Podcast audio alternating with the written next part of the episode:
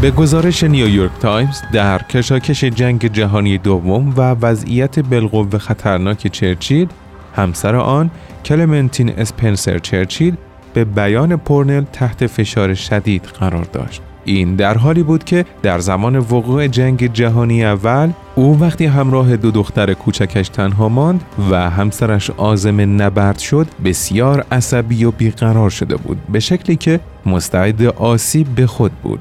و در سال 1921 بعد از فوت دختر دو سالش مری گولد ضربه نهایی را خورد و از نظر جسمی و روحی شکست. دختر او مری گولد به علت سپتیسمی عفونت خون درگذشت. کلمنتین مشاور و همراه همسر خودش بود و طبق اسناد به چرچیل کمک کرد تا آمریکا را وارد جنگ ضد نازی ها بکند. در سال 1953 بعد از انتخاب مجدد چرچیل به عنوان نخست وزیر بریتانیا وی دچار سکته مغزی شد. ولی این موضوع و وضعیت قلبی بالقوه کشندهش از مردم مخفی ماند. فشارهای زیاد بر همسر چرچیل کلمنتین باعث شد که در سال 1963 او در بیمارستان بستری شود چون در میان این حوادث او تنها به خواب پناه می برد و گاهی یک تا دو روز در تخت خواب می ماند. گویا این تنها راه دفاعی برای این اوضاع غمبار تحت فشار یک همسر محبوب بود. بنا به تشخیص پزشکان زمانی که او بستری شد با تشخیص افسردگی برای او تصمیم گرفتند از ECT استفاده کنند. کلاهی بر سر او قرار دادند و طبق روش اوگوچرلتی جریان الکتریسیته را به سر او وصل کردند.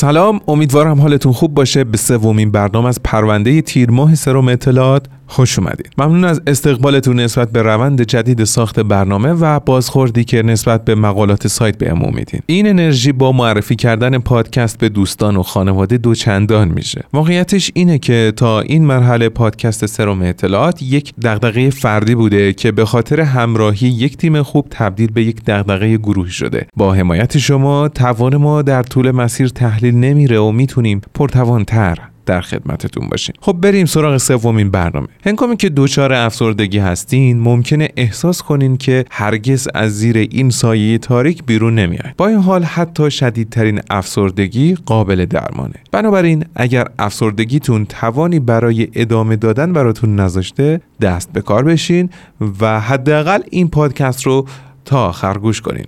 با دونستن بعضی چیزا اراده آدم برای تغییر بیشتر میشه. البته که هیچ دو نفری دقیقا به یک شکل دوچار افسردگی نمیشن. برای همین هیچ کدوم از راهکارها با برچسب برای همه به این مقدار در درمان افسردگی کار نمی‌کنن. چیزی که برای یک شخص ممکنه کار کنه برای دیگری ممکنه اصلا کار نکنه. پس بهتر با اکثرشون آشنا بشیم تا اونی که برای ما بهتر جواب میده رو انتخاب کنیم و دوباره احساس خوشبختی و امید رو تجربه کنیم. به عنوان اولین توصیه در اکثر سایت های معتبر اینه که تا اونجا که می‌تونین در مورد افسردگی خودتون بیاموزید. مهمه که بدونیم علائم افسردگی به دلیل داروی خاصیه یا یک اختلال خلقیه. اگر حاصل دارو یا بیماری خاصی به فرض مرتبط با تیروید باشه باید ابتدا مسئله پزشکی حل بشه. شدت علائم متنوعش هم نشان از وخامت حوزه داره. همونطور که تو برنامه قبلی خانم دکتر گفتن در میانه این مسیر افسردگی خود فرد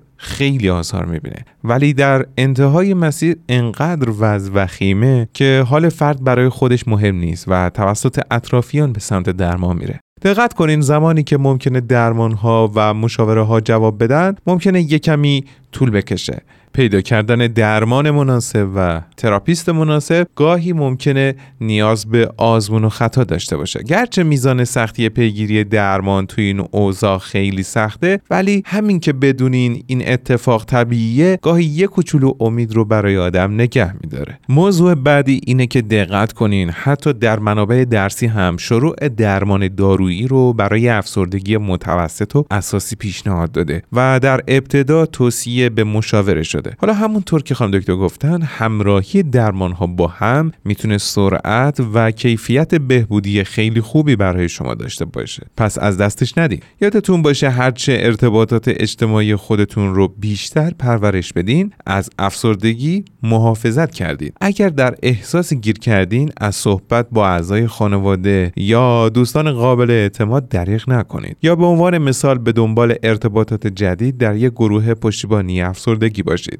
درخواست کمک نشونه ضعف نیست و به این معنی نیست که شما سربار دیگران هستین. غالبا عمل ساده صحبت با شخصی چهره به چهره می‌تونه یک کمک بزرگ باشه. وقتشه ببینیم چجوری زندگی کنیم کمتر تو دام افسردگی میافتیم. نمی‌خوام از سخت شروع کنم ولی ورزش منظم می‌تونه در درمان افسردگی به عنوان دارو موثر باشه. ورزش نه تنها باعث تقویت سروتونین، اندورفین و سایر انتقال دهنده های عصبی میشه بلکه باعث رشد سلول های جدید و اتصالات جدید مغزی میشه. دقیقا مانند دارایی ضد افسردگی. از همه مهمتر لازم نیست برای المپیک بعدی برنامه ریزی کنید. حتی یه پیاده روی روزانه نیم ساعته می‌تونه تفاوت بزرگی ایجاد کنه.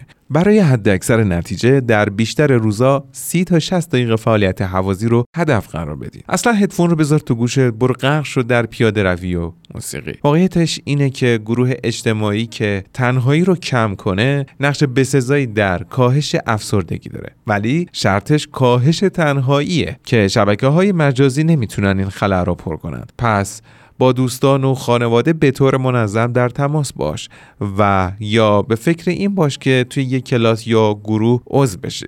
کارهای داوطلبانه هم یه روش فوقالعاده برای دستیابی به حمایت اجتماعی و کمک به دیگرانه در حالی که به خودت نیز کمک خواهی کرد.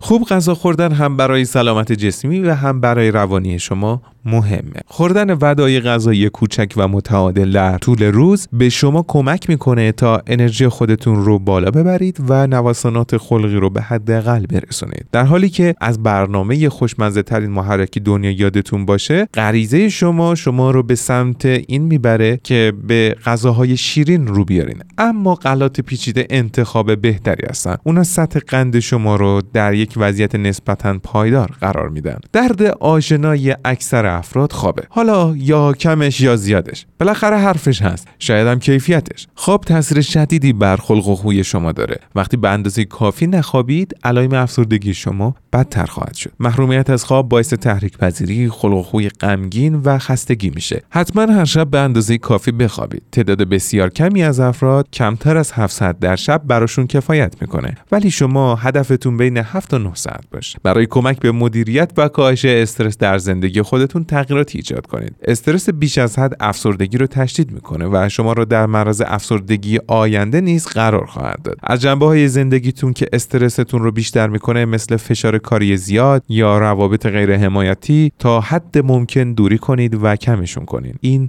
برای سلامتی شماست. حالا قراره در خصوص روش های روانشناسانه ای که بهمون به کمک می‌کنن بیشتر حرف بزنیم.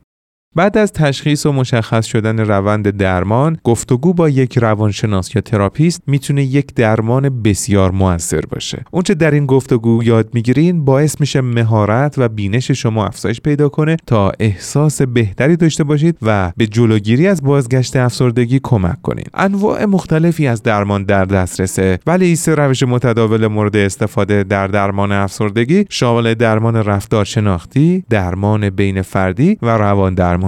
که برای اکثر افراد اغلب از یک روش ترکیبی استفاده میشه. برخی از انواع درمان ها به شما تکنیک های عملی در مورد چگونگی تغییر دادن افکار منفی و استفاده از مهارت های رفتاری در مبارزه با افسردگی رو آموزش میده. درمان همچنین می‌تونه به شما کمک کنه تا روی ریشه افسردگی خودتون کار کنین و درک کنین که چرا احساس خاصی رو احساس می‌کنین؟ چه عواملی برای افسردگیه و چه کاری می‌تونین برای سالم موندن انجام بدین؟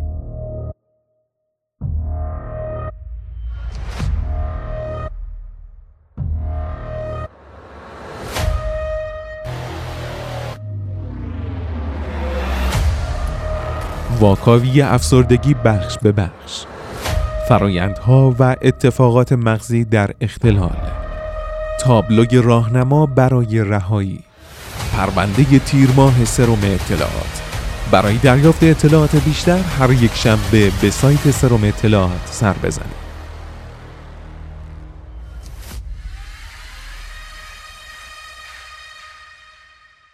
سلام خانم دکتر دوباره در خدمتتون هستیم. این بار در مورد درمانهای غیر دارویی سلام ممنونم که من دعوت کردیم. خیلی خوشحالم در خدمتتون هستم. می‌کنم درمانهای غیر دارویی افسردگی برای چه طیفی از بیماران یا مراجع کنندگان استفاده میشن؟ ببینید درمان های غیر دارویی در واقع هیچ ممنوعیت مصرفی ندارن. یعنی مثلا در مورد دارو ما میگیم این دارو مثلا برای فلان مریض ممنوع مصرفش ولی در واقع برای درمان غیر دارویی همچین چیزی نداریم در مورد روان درمانی ها خصوصا. ولی اینکه برای چه کسایی ترجیح میدیم استفاده کنیم انتخاب اولمونه اول همه اینکه کسی که افسردگیش خیلی شدید باشه نمی‌تونیم بذاریم فقط با درمان غیر دارویی بره جلو.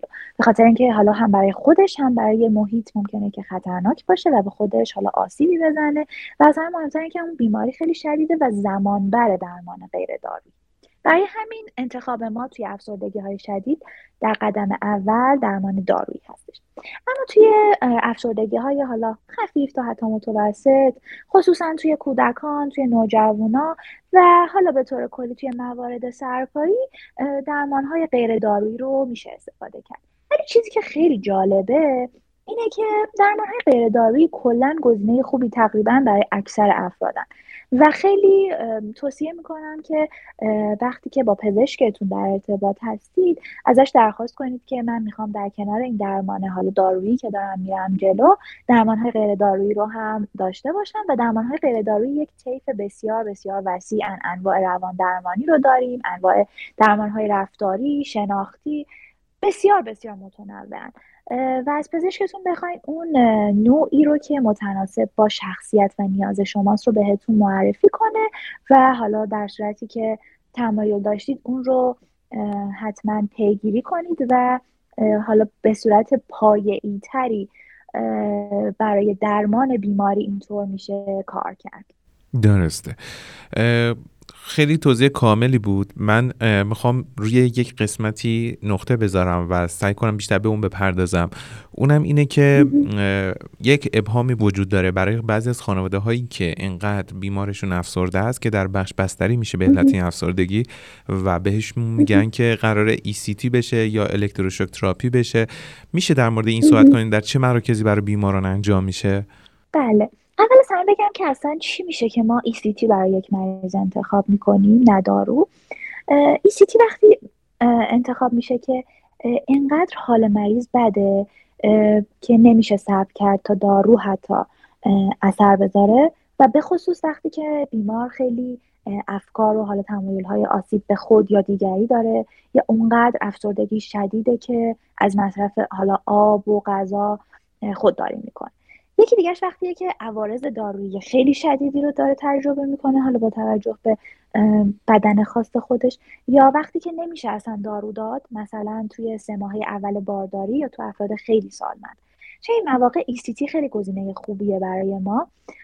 و توی حالا همه مراکز تخصصی روانپزشکی و توی ایران توی مرکز دانشگاهی ECT انجام میشه. و حالا علتش هم اینه که توی بیمارستان های تخصصی و مرکز دانشگاهی بعد انجام بشه به خاطر اینکه هم نیاز به متخصص بیهوشی هست و هم نیاز به دستگاه های پایش حالا قلب و تنفس بیمار برای همین توی مرکز تخصصی باید حتما انجام بشه.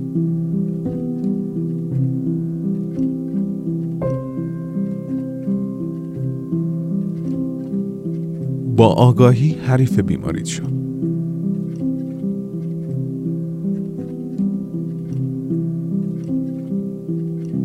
یکی از ویژگی های بارز افسردگی احساس غرق شدن و مشکل در تمرکزه. درمان big picture به شما کمک می‌کنه تا به عقب برگردین و ببینین چه چیزی ممکنه در افسردگی شما نقش داشته باشه و چگونه می‌تونین تغییراتی ایجاد کنین. مثلا در روابط. درک الگوهای روابط شما با افراد ایجاد روابط بهتر و بهبود روابط فعلی به کاهش انزوا و ایجاد حمایت اجتماعی کمک می‌کنه. در نتیجه در جلوگیری از افسردگی مهمه. تنظیم مرزهای سلامتی روش دیگه ایه. اگر احساس می‌کنین گاهی اوقات در لحظه نمی‌تونین نبگین و دچار استرس و تنش میشین و بعد حالتون بده بیشتر در معرض خطر افسردگی هستین. برای همین تعیین مرزهای سلامتی در روابط و کار می‌تونه آمادگی ذهنی بیشتری به شما بده و مسلطتر باشین و منجر به تسکین استرس بشه. و این راهکار جزئیاتش می‌تونه به شما در شناسایی و اعتبار سنجی مرزهای مناسب برای شما کمک کنه. صحبت با یک درمانگر قابل اعتماد می‌تونه بازخورد خوبی در مورد روش های مثبتتر برای رسیدگی به چالش ها و مشکلات زندگیتون ارائه بده و حل کردن این مشکلات ریشه سرکوب امید و احساس مداوم غم رو از بین می‌بره که بعد از اون منجر به افسردگی نشه. احتمالا شما هم دچار این سوال شدید که آیا درمان گروهی هم داریم و چه فرقی با درمان فردی می‌کنه؟ اصلا وقتی کلمه درمان رو میشنوید ممکنه به طور خودکار به جلسات یک به یک با یک درمانگر فکر کنید. با این حال گروه درمانی نیز می‌تونه در درمان افسردگی بسیار مفید باشه. هر دو جلسه درمانی چه درمان گروهی و چه فردی معمولا حدود یک ساعت طول می‌کشه. حالا فواید هر کدوم چیه؟ در درمان فردی شما در حال ایجاد یک رابطه قوی با یک نفر هستید و ممکن احساس راحتی بیشتری در به اشتراک گذاشتن اطلاعات حساس با یک نفر نسبت به یک گروه داشته باشید. شما همچنین توجه فردی می‌کنید. در گروه درمانی گوش دادن به همسالان که از همان چالش ها عبور می کنند می تواند تجربیات شما را تایید کرده و به ایجاد عزت نفس کمک کنند. غالبا اعضای گروه در افسردگی خود در نقاط مختلفی قرار دارند. بنابراین ممکن است نکاتی را از شخصی در موقعیت مختلف و شخصی دیگر در موقعیتی که آن را طی کرده بشنوید و همچنین می‌تونه منجر به الهام و ایده بشه. حضور در گروه درمانی همچنین می‌تونه به افزایش فعالیت ها و شبکه اجتماعی شما کمک کنه.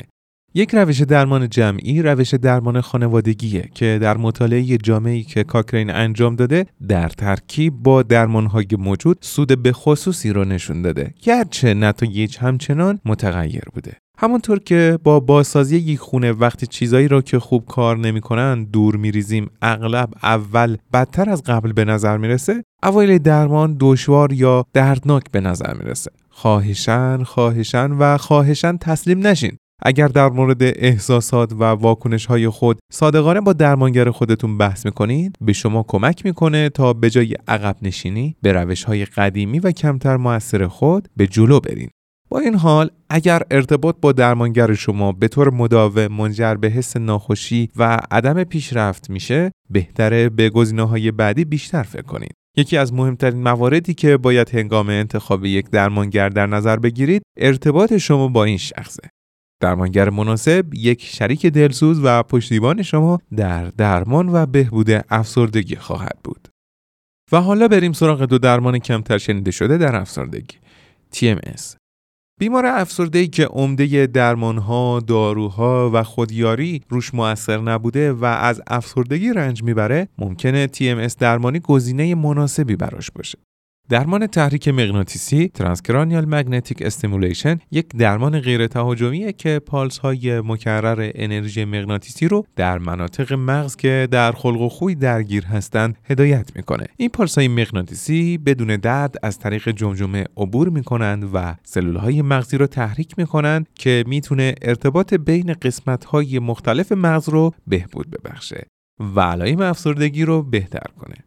در حالی که TMS ممکنه قادر به بهبود افسردگی مقاوم در برابر درمان باشه این بدان معنی نیست که این یک درمان برای افسردگیه یا اینکه علائم شما باز نمیگرده با این حال این می‌تونه پیشرفت های کافی در انرژی و غرازه شما ایجاد کنه تا شما را قادر به شروع گفتگو یا ایجاد تغییر در سبک زندگی از جمله بهبود رژیم غذایی، ورزش، ایجاد شبکه پشتیبانی و غیره تقویت کنه.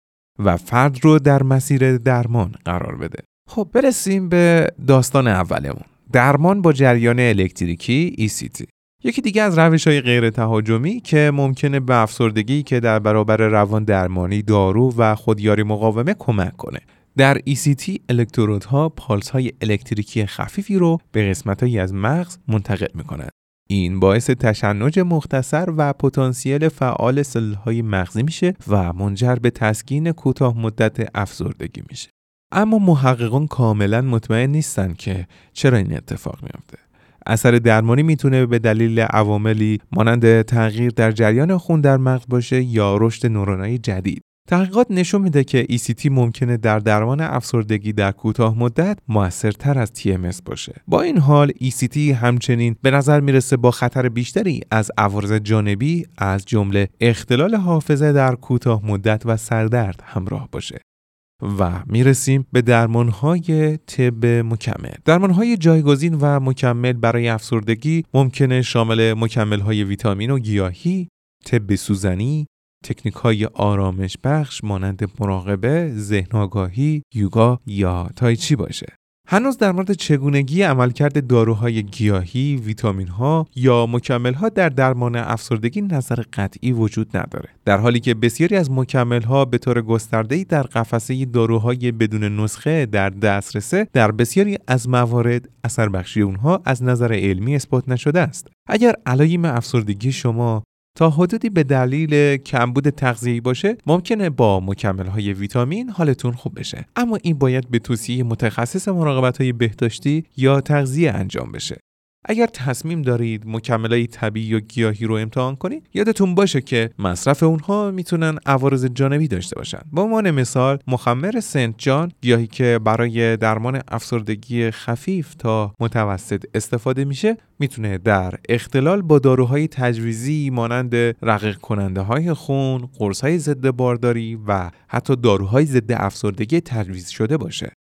مدیتیشن ممکنه استرس رو کاهش بده و احساس شادی و بهزیستی رو تقویت کنه. یوگا، تنفس عمیق، آرامش عضلانی یا مراقبه و حتی طب سوزنی در مطالعات اثرات سودمندی در کنار درمان ها داشتن.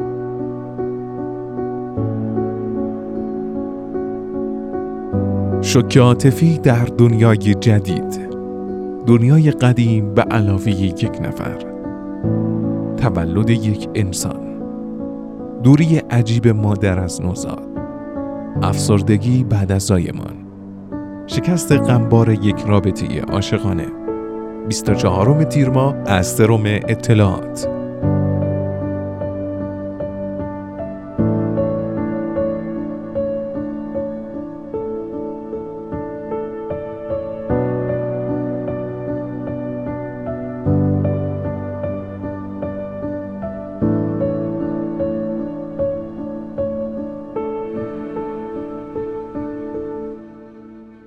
درمان خاص برای افسردگی کودکان هم کاربرد داره؟ میشه توی کودکان هم استفاده کرد مورد من این نداره ولی میگم اندیکاسیون های درمانی خاص خودش رو داره. اینطور نیست که حالا هر افسردگی رو انتخاب اولمون ECT باشه. بعد خب با توجه به روندی که قراره که حالا الکترودا یک جریان الکتریکی رو منتقل کنن به نظر میاد دردناک باشه. درسته؟ دردناکه؟ شخصی که ECT می‌گیره تحت یک بیهوشی حالا نه چندان عمیق قرار می‌گیره که حالا با بهوش اومدنش 5 6 دقیقه تا 10 دقیقه طول می‌کشه و در واقع هیچ خاطره از اون مرحله شوک نداره. و چیزی که تنها چیزی که از نظر درد وجود داره اینه که ممکنه بعدش به خاطر یک تشنج کنترل شده رو تجربه کرده مقادیری سردرد و دردهای عضلانی اسکلتی داشته باشه که مقدارش خیلی شدید نیست و با مسکنهای معمول برطرف میشه. یه سری مشکلات حافظه به وجود ممکنه بیاد که نهایتا شش ماه طول می‌کشه و اینطور نیست که حافظه گذشتش رو فراموش کنه. تنها در به یاد آوردن خاطرات همین اخیر دچار مشکل میشه و میگم برگشت پذیر پس از 6 ماه تقریبا ماکسیموم تقریبا میشه گفت 6 ماه برمیگرده. و خب همونطور که بهتون گفتم شخص نه از اون مرحله شک چیزی یادش میمونه نه اصلا بهوشه که چیزی بخواد یادش بمونه و در واقع خیر دردناک نیست. درسته.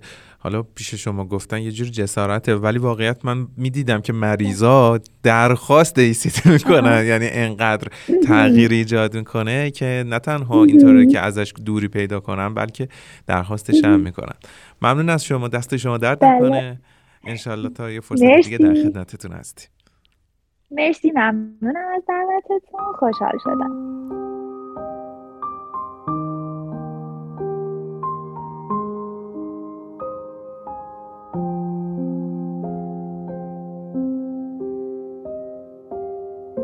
آدم موجود عجیبیه. اول فکر می‌کنه یک واحد مستقله ولی هر چقدر بزرگتر میشه می‌فهمه نه تنها با کمک بقیه می‌تونه خودش رو معنی کنه بلکه نیاز داره کنار بقیه افراد معنی بشه این که آدم توی افسردگی میلش به تنهایی میره به گفته خیلی از مراجعین بخشیش حاصل رنجش و آسیب دیدن از آدم. ولی انگار اون قسمتی از مغز که قرار یادمون بیاره که بخش دیگه ای از آدما میان جای این رنج ها حمایتشون رو می‌ذارن کار نمی‌کنه. به قول شاملو انسان زاده شدن تجسد وظیفه بود. توان دوست داشتن و دوست داشته شدن. توان شنفتن توان دیدن و گفتن. توان اندوهگین و شادمان شدن.